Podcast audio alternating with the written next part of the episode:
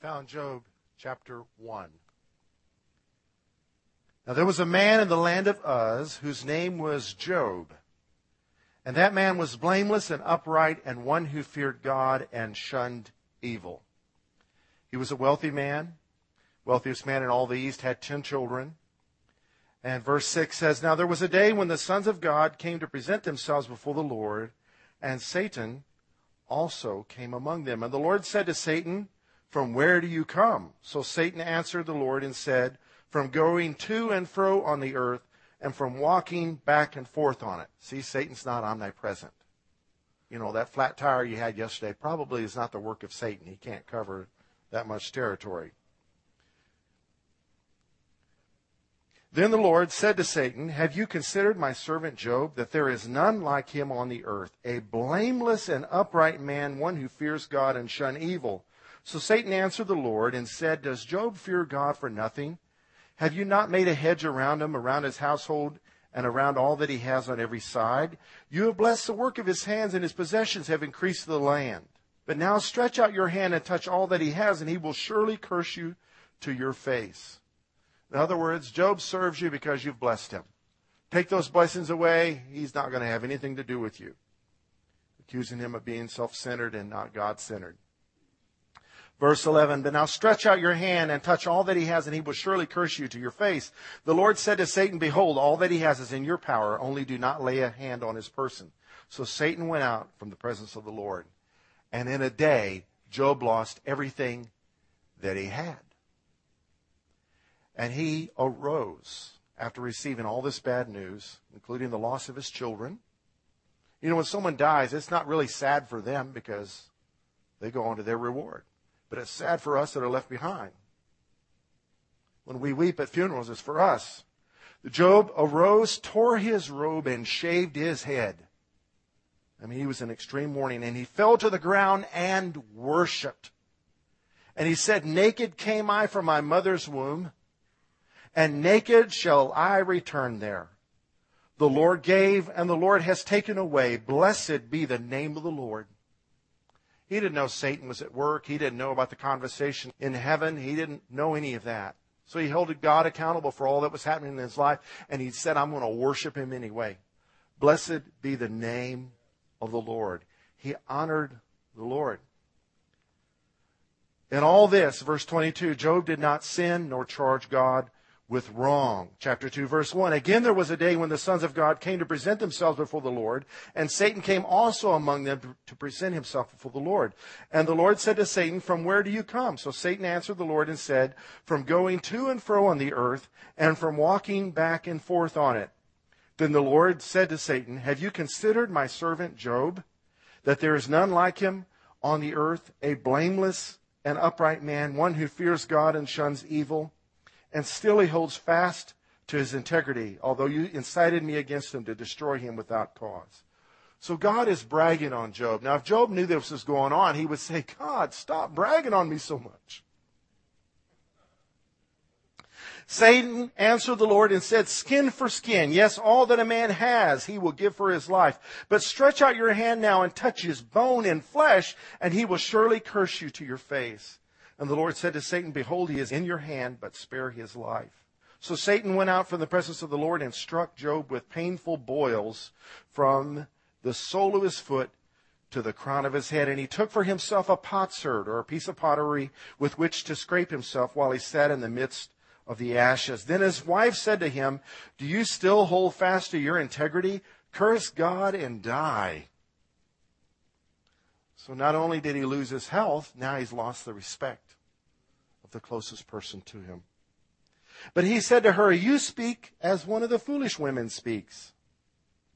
Shall we indeed accept good from God, and shall we not accept adversity? In all this, Job did not sin with his lips. Now, when Job's three friends heard of all this adversity that had come upon him, each one came from his own place. Eliphaz the Temanite, Bildad the Shuhite, that's the little guy, and Zophar the Naamathite, for they had made an appointment together to come and mourn with him and to comfort him. Now, I'm sure the greatest man in the East had more than three friends, but these are three that showed up. When they raised their eyes from afar and did not recognize him, they lifted their voices and wept and each one tore his robe and sprinkled dust on his head towards heaven. So they sat down with him on the ground seven days and seven nights, and no one spoke a word to him, for they saw that his grief was very great. And after this, Job opened his mouth and cursed the day of his birth. So begins the story of Job, a wealthy, righteous man who had and lost it all, including his own children, his health, and the respect of his wife.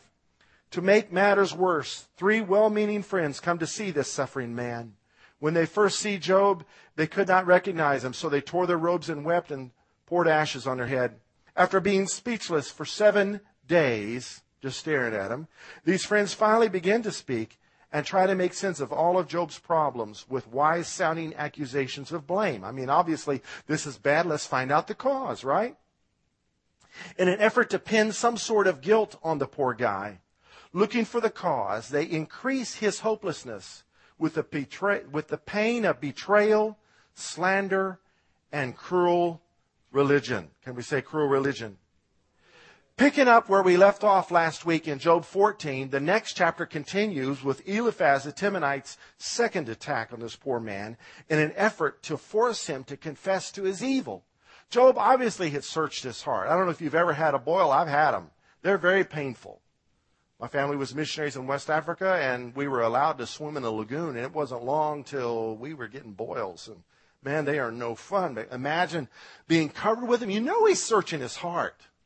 Those, these, so these friends are like morons saying, dude, wake up. You've got sin in your life. This is the only reason this could happen. They're trying to make sense out of it. And so after Job defends himself in chapter 14, chapter 15, Eliphaz the Temanite says, verse 9, what do you know that we don't know? What do you understand that's not in us? Both the gray haired and the aged are among us, much older than your father. So a couple of these guys, or at least one of these guys, was older than Job's father. And so this shook up even people that have seen a lot in their life. What this guy was going through was hard to understand. Verse 14, you know, he's going to paint the picture of you're a man, so you, you are evil, basically. Verse 14, he says, What is man that he could be pure? And he is born of a woman that he can be righteous. If God puts no trust in his saints and the heavens are not pure in his sight, how much less a man who is abominable and filthy, who drinks iniquity like water? Now keep in mind, Eliphaz is a guy that was visited by an evil spirit, and he repeated to Job what he said in his first discourse. And basically is a demonic picture of heaven that if demons can't even make it in heaven, then people who are more inferior than demons can't make it here on the earth, which is a much worse place. So he again is spouting off this demonic stuff. Verse 20. The wicked man rise in pain all his days, and the number of years is hidden from the oppressor. Dreadful sounds are in his ears. In prosperity, the destroyer comes upon him. Job was indeed very prosperous, and a destroyer had come upon him. So in Eliphaz's mind, based on his thinking, there's some evil in Job's life. If we can just root it out, then Job can be blessed again. Job defends himself by pointing out the faults of his accusers in chapter 16, verse 2. I have heard many such things. Miserable comforters you are. Verse 5, I also could speak as you do if your life was in my life's place, if your soul was in my soul's place. I could heap up words against you and shake my head at you. But I would strengthen you with my mouth, and the comfort of my lips would relieve your grief.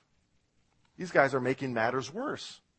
Job continues and launches into more painful anguish and lamenting in chapter 17, verse 1. My spirit is broken. My days are extinguished. The grave is ready for me. Are not mockers with me? And does not my eye dwell on their provocation? Satan disappears from the story, but I imagine he's probably behind the scenes giving these guys ideas to bring Job down, to increase his level of hopelessness. Because since Satan can't destroy Job completely by killing him, maybe Job will kill himself if enough friends pile up on him and take his hopes away. Verse 10, Job says, Please come back again, all of you, for I shall not find one wise man among you. You're all a bunch of dummies. Verse 14. He laments, If I say to corruption, You are my father, and to the worm, You're my mother and sister, where then is my hope? As for my hope, who can see it? I don't know if you've ever had someone accuse you of sin, but it hurts. Years ago, someone I cared about asked for a meeting with me and one of the elders of the church and told me I was going to be out of here unless I repented. And he knew why, and I knew why, so he wasn't going to tell me why. That hurt. But thank the Lord a witness was there. Later, the person apologized. But because we're not perfect, words like that can get into our heart and we focus on our past faults and think maybe we've left something out and a general cloud of condemnation covers us. Let me tell you, if it's the Holy Spirit, He makes very clear what the issue is. And generally, it's one thing He points to, and He won't stop pointing at it till you get it right. If your whole life sucks, there's something demonic going on. Not empathizing with a hopeless person, Bildad the Shuhite attacks for the second time. Chapter 18, verse 3. Why are we counted as beasts and regarded as stupid in your sight? You who tear yourself in anger, shall the earth be forsaken for you? Now he's accusing them of being prideful.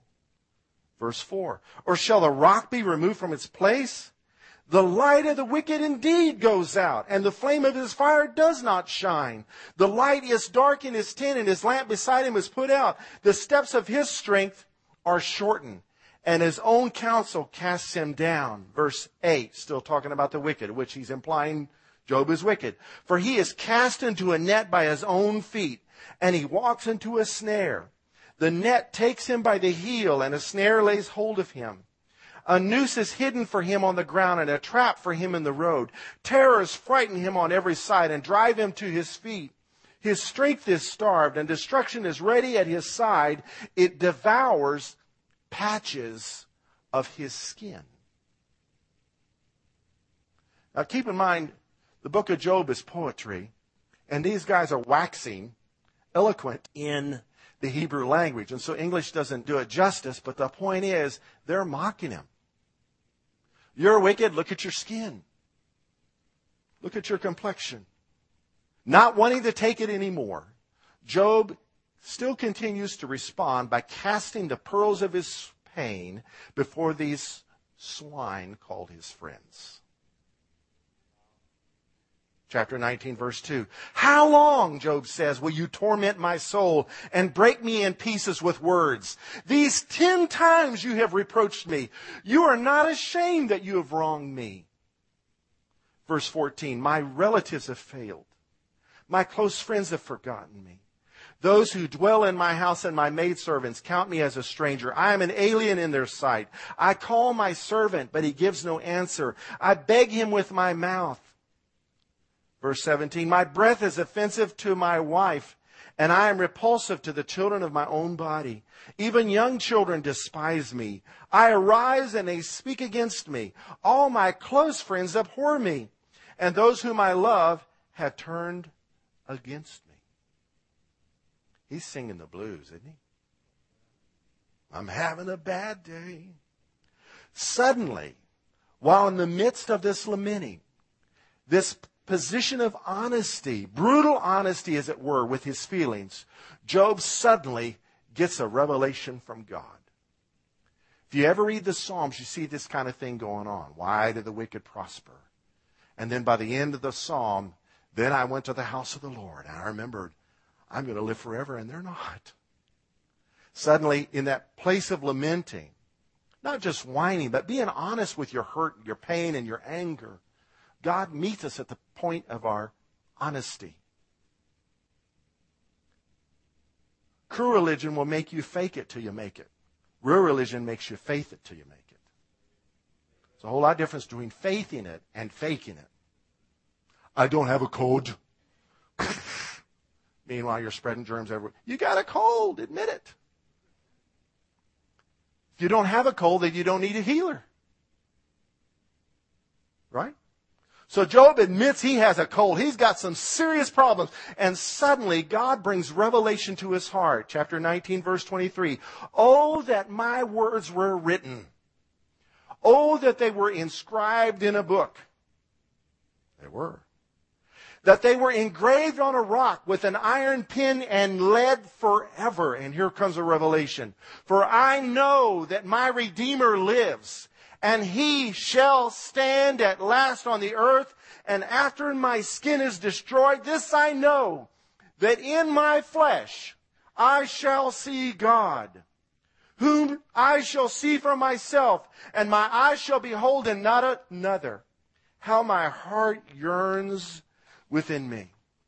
You see, hope has dawned in his heart. He doesn't know how his redemption is going to come. But he knows that he knows that he knows his Redeemer lives.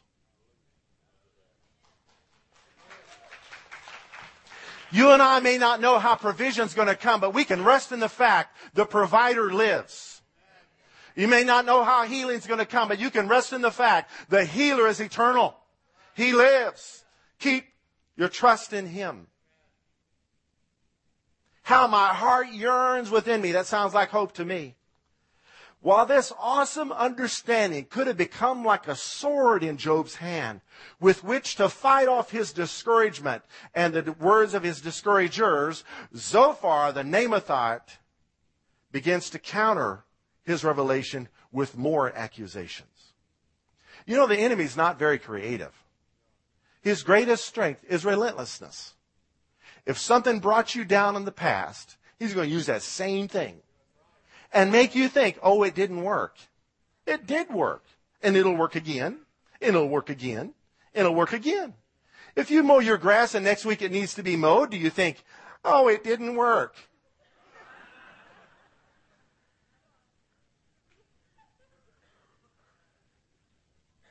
If you discipline your child and he acts up the, an hour later, oh, it didn't work. No, it worked for an hour. It worked. But, you know, it's fine for me to pontificate on what Job needs to know. He's in the midst of the pain. I'm not. And so Zophar the Naamathite begins to bring him down. Chapter 20 verse 4. Do you not know this of old since man was placed on earth that the triumphing of the wicked is short and the joy of the hypocrite is but for a moment? He is mocking the fact that Job realizes his Redeemer lives. The triumphing of the wicked is short the joy of the hypocrite is but for a moment. Though his haughtiness mounts up to the heavens and his head reaches to the clouds, yet he will perish forever like his own refuse. He's calling Job a piece of crap. And those who have seen him will say, Where is he? Verse 29, this is the portion from God for a wicked man, the heritage appointed to him by God. Job bounces back with some con- contradicting facts for his accusers. But even though what he's about to say is true, it distracts him from the fact his Redeemer lives. If our enemy is relentless, we too must be relentless. Pick up that, that same sword, Job. Say, I don't care what you guys say. My Redeemer lives.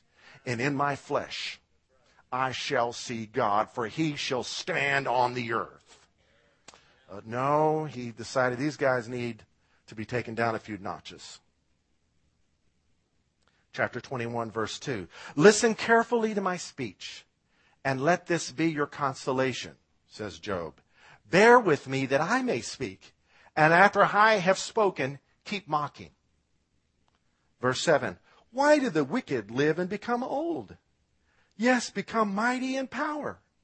Their descendants are established with them in their sight and their offspring before their eyes. Their houses are safe from fear. Neither is the rod of God upon them. Their bull breeds without failure. Their cow calves without miscarriage. They send forth their little ones like a flock, and their children dance. They sing to the tambourine and harp, and rejoice to the sound of the flute. They spend their days in wealth, and in a moment go down to the grave. In other words, they're accusing Job of wickedness because of the suffering, And then he points to the reality there's plenty of wicked people in the world that aren't suffering. Hello, morons? Have you looked around at the real world? Beyond your own paradigm, your own sphere of philosophy, there's a lot of wicked people in the world that seem to be doing well. And when they die, sometimes they just die suddenly. So these guys don't have all the answers. Would you agree? Job concludes this truthful encounter with this rebuke to his friends. 2134. How then can you comfort me with empty words, since falsehood remains in your answers? Touche. He'd have been a good lawyer. Eliphaz, the ghost whisperer, that is, the man who repeats what evil spirits say to him, replies, relentlessly accusing Job while ignoring the point he just made.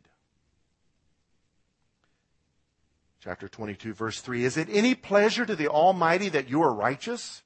Or is it gain to Him that you make your ways blameless? Is it because of your fear of Him that He corrects you? Oh, is it because you're a righteous guy that this tough stuff's happening? And into judgment with you? Is not your wickedness great and your iniquity without end? Eliphaz turns from accusing Job of committing wicked sins and launches into what Job may not have done that he should have done. In other words, after failing to convict the man of sins of commission, he now moves on to charging Job with sins of omission. Chapter 22, verse 5 Is not your wickedness great and your iniquity without end? For you have taken pledges from your brother for no reason and stripped the naked of their clothing.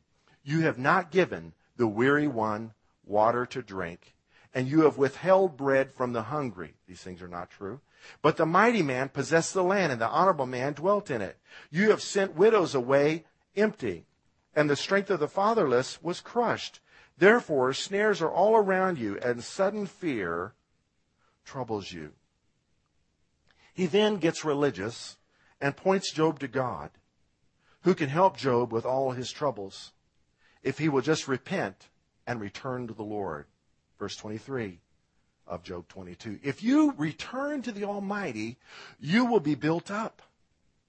You will remove, remove iniquity far from your tents.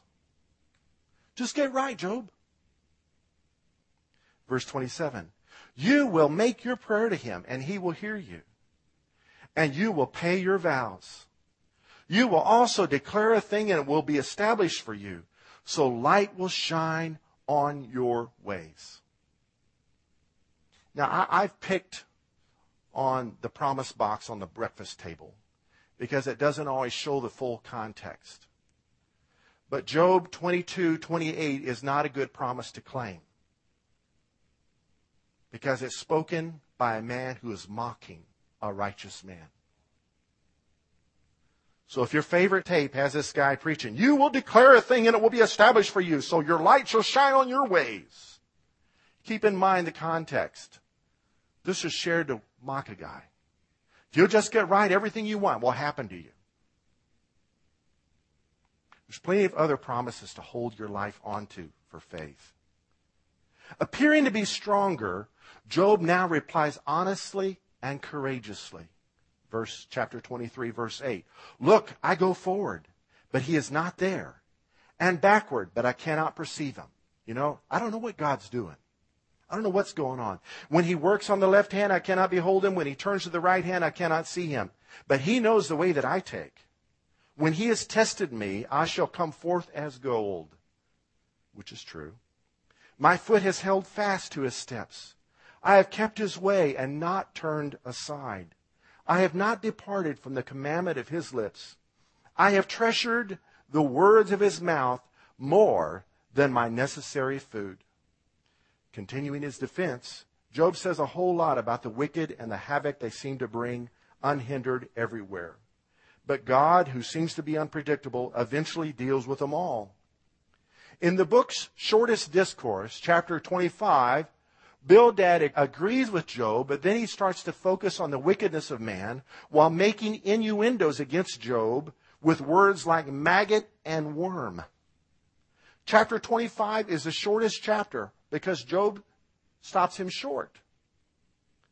Chapter 26 opens with these words. But Job answered and said, no other chapter does Job answer with the word but preceding it. Job suddenly just launches into it. You know, you're not going to call me a maggot and a worm. Uh, keep in mind, he's battling those kind of things going on in his body. Chapter 26, verse 2. He asked Bildad, How have you helped him who is without power? How have you saved the arm that has no strength? How have you counseled one who has no wisdom? And how have you declared sound advice to many? To whom have you uttered words? And whose spirit came from you? Now he's mocking them. Yeah, Eliphaz, who was that evil spirit from? Job's getting spunky, isn't he? But his eyes are off the fact his Redeemer lives. We wrestle not against flesh and blood, amen? Chapter 27, verse 4. My lips will not speak wickedness, nor my tongue utter deceit. Far be it from me that I should say you guys are right. Till I die, I will not put away my integrity from me. My righteousness I hold fast and will not let it go. My heart shall not reproach me as long as I live. I will teach you about the hand of God. What is with the Almighty I will not conceal. Surely all of you have seen it. Why then do you behave with complete nonsense? Job then delivers a long discourse on the eventual and undesirable rewards of the wicked and the importance and cause of wisdom. But then he falls back into lamenting again and seems to forget the promise that the Redeemer lives. Chapter 30, verse 27 My heart is in turmoil and cannot rest. Days of affliction confront me. I go about mourning, but not in the sun. I stand up in the assembly and cry out for help. I am a brother of jackals and a companion of ostriches. Both are unclean animals. My skin grows black and falls from me. My bones burn with fever. My harp has turned to mourning and my flute to the voice of those who weep. My guitar is playing the blues.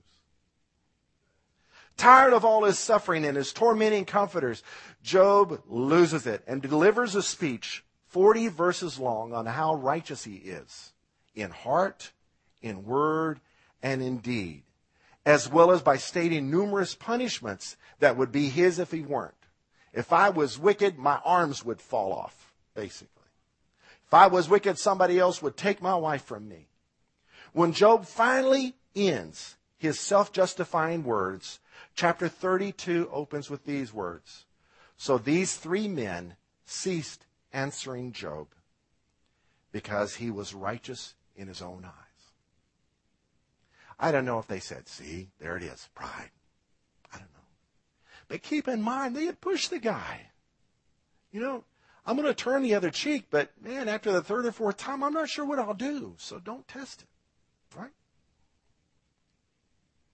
Little humor there, very little. Verse 2. Then the wrath of Elihu. Ooh, a fourth guy's popping up. Going to give his two cents. The son of Barachel the Buzite of the family of Ram was aroused against Job, his wrath was aroused because he justified himself rather than God. Job basically built a case and proved it logically that he was good. But he forgot to say, even though I don't understand it, God is good. Remember at the beginning of his trials, the Lord gives, the Lord takes. Blessed be the name of the Lord. I'm going to honor God anyway. It's important, so important, in the midst of any trial or any difficulty where you do not know what's going on, that you honor God. That doesn't mean you can't tell him you're angry with him. You know, God, what have you done? What, why are you allowing this? I don't understand. You, you can vent to God. But worship him anyway because he is worthy. Good things are going to come out of everything that goes on in our life. With the trio of so called comforters finally silenced by Job's discourse, a fourth party decides to jump up and give his opinion. But that is for another time. Today, I'd like to speak to you for a few minutes on how to help the hopeless. Can we say how to? Last Sunday, we spoke on how to not help the hopeless, how not to help the hopeless. And if you don't want to help the hopeless, then forget to pray for them. Tell them you'll pray for them, but just don't. Avoid them like the plague. Oh, here she is again. Listen to them unsympathetically, you know, wait for your turn to talk. Feel like you must have all the answers. Share what you saw on a bumper sticker. You know, God is your co pilot. Christians aren't perfect, we're just forgiven. Tell them how things could be much worse. You know, your dog could have got ran over. Sorry about your cat. Focus on the things they could have prevented. You know, there's a time for everything. You know, a lot of people, a lot of times we do have problems in our life that are caused by us. Lack of wisdom creates an abundance of prayer requests. It's just true. But not everything. I mean, we live in a fallen world. Rain falls on the just and the unjust. In the world, you will have tribulation. Jesus said it. Put that in your promise box. Keep your hands clean and your brow free of sweat. If you don't want to help the hopeless, be sure and don't get involved in their mess. Be sure to make promises you probably will never keep. This will increase the level of hopelessness in their life. Y'all know I'm joking, right? Continue to develop your dodging ability and escaping skills. And do your best to make them take the blame for their trouble. And recommend someone else to help them out of their trouble. Watch this. I mean, you, you mean you go to church, right? Mm-hmm. I mean, I do. Yeah. So, what, what what are your thoughts on on God and church and heaven and stuff? All great questions. Just um, it's it needs to be answered. Pretty deep question for out on the lawn this morning. I do have a lot of thoughts on that particular issue. Sam, you rang? Pastor Mike, what took you so long? He was just asking me kind of what I believe. Gotcha. I'll take it from here. Thanks. See you guys. Okay. Well, first of all, Sam believes the Bible's the inspired, infallible Word of God. Jesus Christ, that He died on the cross as a, a propitiation.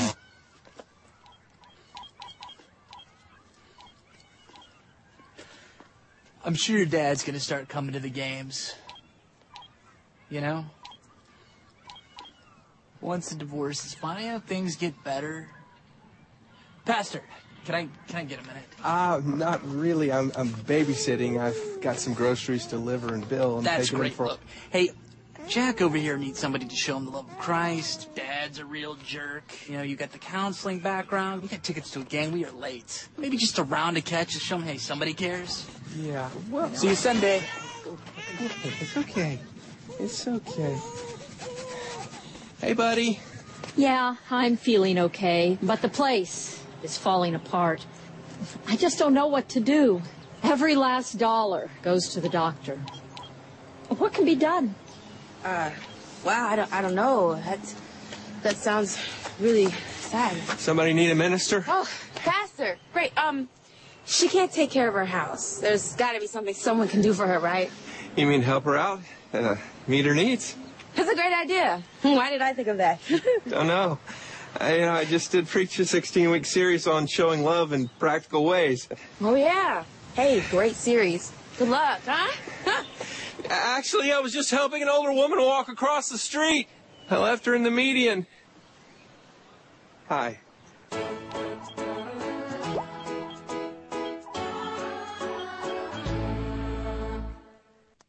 Remember who asked the question, Am I my brother's keeper? How to help the hopeless.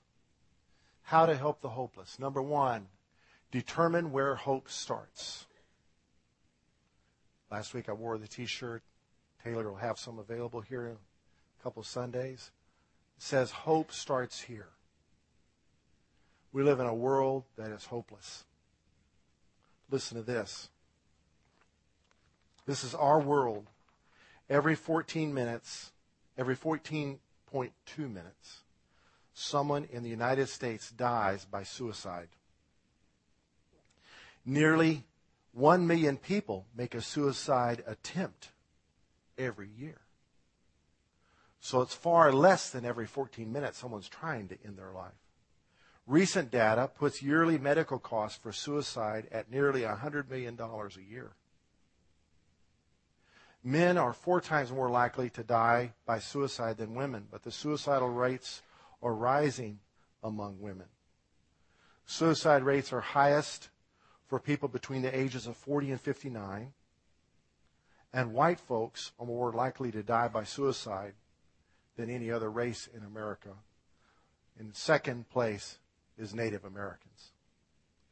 Hopelessness is on the rise in our culture. In July, 38 servicemen, active servicemen in our military, 38 of them in July, there's only 31 days in July, 38 of them ended their life by suicide. That's more than one a day. We're losing more soldiers to suicide than we are to the two wars that we've been a part of.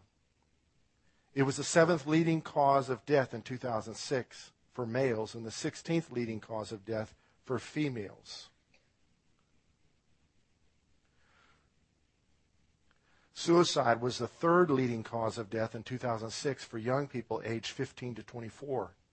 In 2008, it was observed that U.S. suicide rates, particularly among middle aged white women, had increased, although the causes are unclear. The government needs to do something, right? Let's put these people on more drugs and more programs and more complex and more bureaucracy. Past presidents said, Ask not what my country can do for me, but ask what I can do for my country. You want to serve your country, find someone hopeless and bring hope to them. Encourage them. Get a strong grasp of our hope. You can't give a watch away unless you have a watch to give.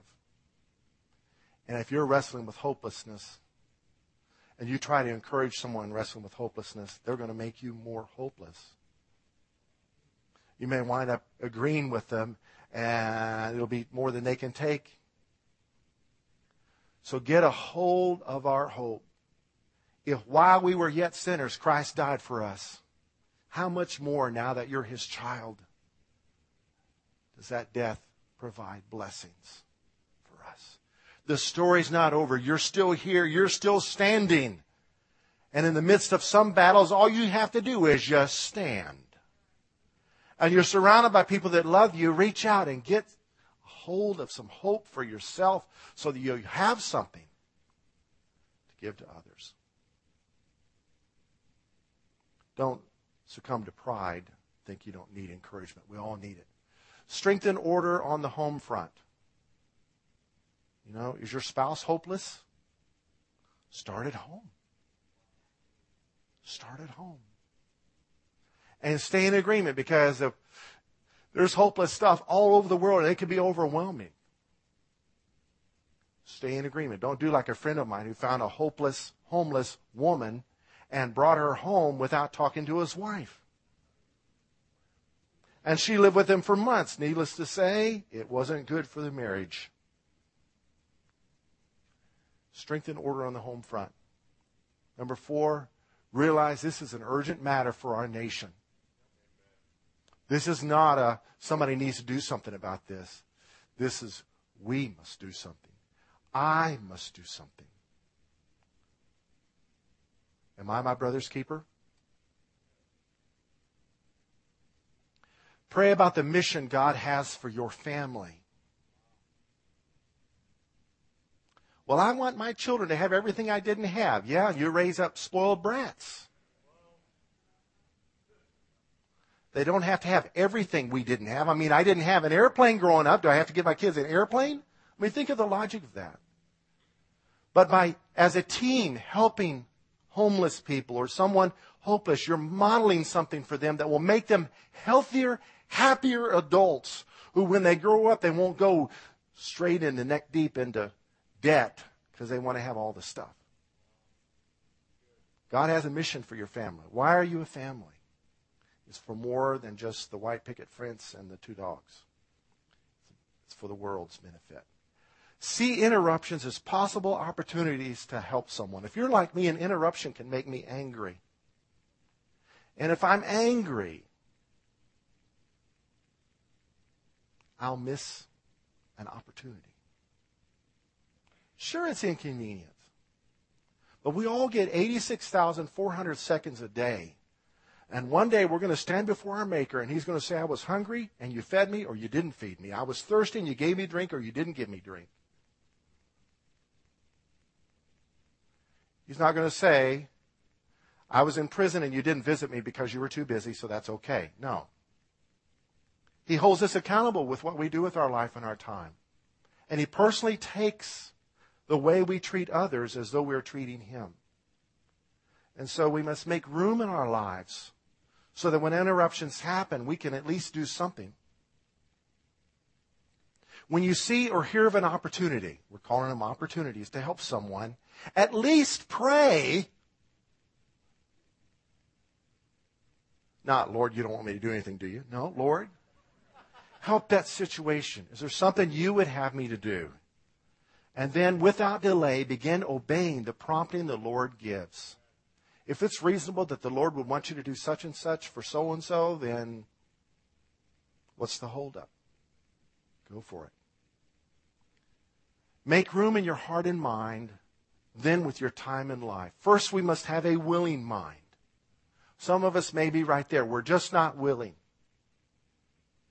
We like to blame certain parties for all the problems of the world, but let's look at the church. Judgment begins at the house of God. What are we doing about the problems that are in the world? Share your testimony without belittling anyone's problems. Oh, you had a heart attack? Let me show you my scars. That's nothing, boy. That doesn't help someone. Everybody's pain is relative to their experience. So imagine yourself as not having had any pain and suddenly you're hit with the pain that they've had. It's big to them. Make room in your heart and mind, then with your time in life. Work and develop your empathizing ability and compassion skills. Compassion's just not one of my gifts. Oh, so you're off the hook, huh? It should be compassion's not one of my gifts, man. The word compassion means sorrow for the misfortune of another, accompanied by a strong desire to relieve the pain. It's more than sympathy.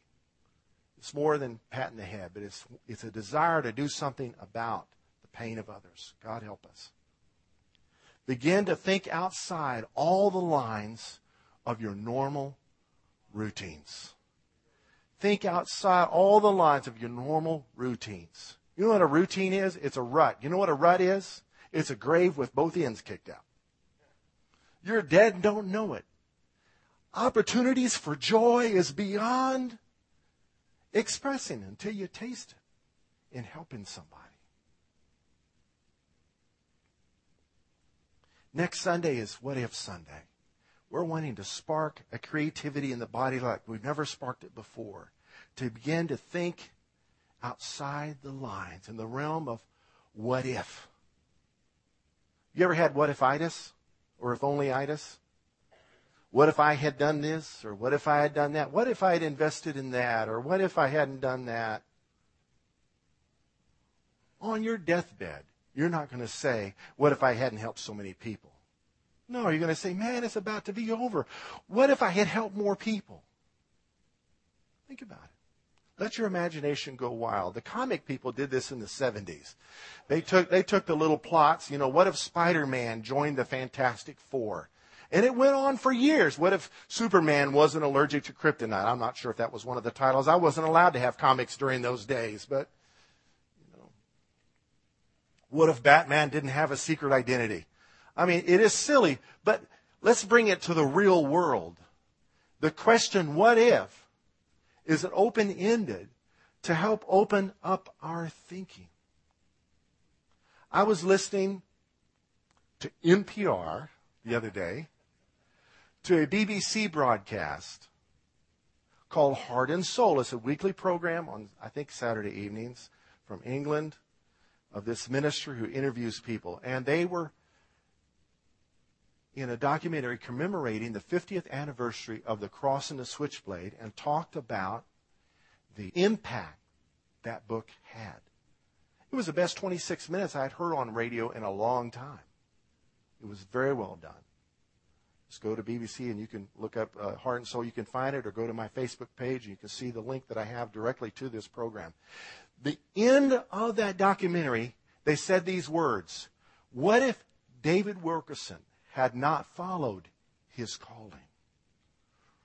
If you remember the story, he read in a newspaper about gangs. He's like living somewhere like in Alabama or somewhere, pastoring a little church, and he read about gangs in New York, and he was moved to go up there to see what could be done. What if he hadn't done that? Hundreds of thousands of lives, this guy said, would have been much poorer and very often cut short. What if your mama never smiled at your daddy the day they met? What if you never apologized to your girlfriend? May not be your wife today. What if Kim and Barbara Smith never opened their home to prayer in 1990? And what if the little group didn't say, hey, let's start meeting on Sundays in January of 91? We wouldn't be here. What if? What if Roger Tidwell hadn't gotten the idea of getting together the leaders of all the food pantries in town and got in touch with the Tarrant Area Food Bank and came up with the idea of a flagship experiment called a mobile food pantry. Hundreds of people wouldn't receive free groceries at the same time on the third Saturday of every month. What if? Think about it. Let's pray. Father, we want to do something to help people.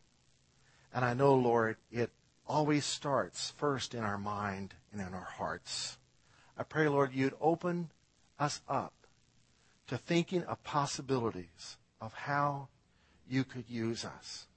Not using someone else, but using us. Help us, Lord.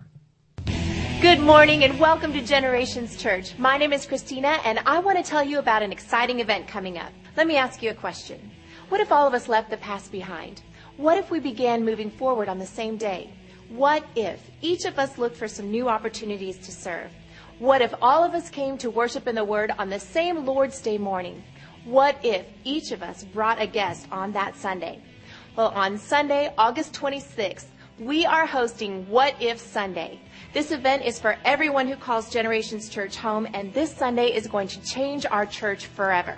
So get ready to see our congregation's potential as we move together as a family and discover the potential of What If Sunday. And that's just one of the many great things happening at Generations Church.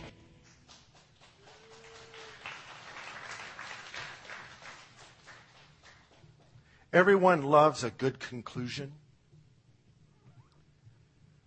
Songs don't seem right unless they end on that central chord to the key.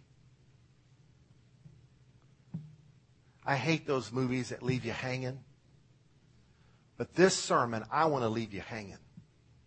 I want a giant question mark in the heart of every member here. What if we did what we could? What if we were willing to do what we'd never done before? What if I pulled off the road to see what I could do to help the next person I see stranded. What if I had conversations with my children about what we could do differently to help people? May the Lord bless you and keep you. May the Lord cause his face to shine upon you and be gracious to you. May the Lord lift up his countenance upon you and give you his peace. And may your mind explode with possibilities of the awesome things that He's going to do. And may you look back on today as a turning point in your life where you began to live inside out like never before.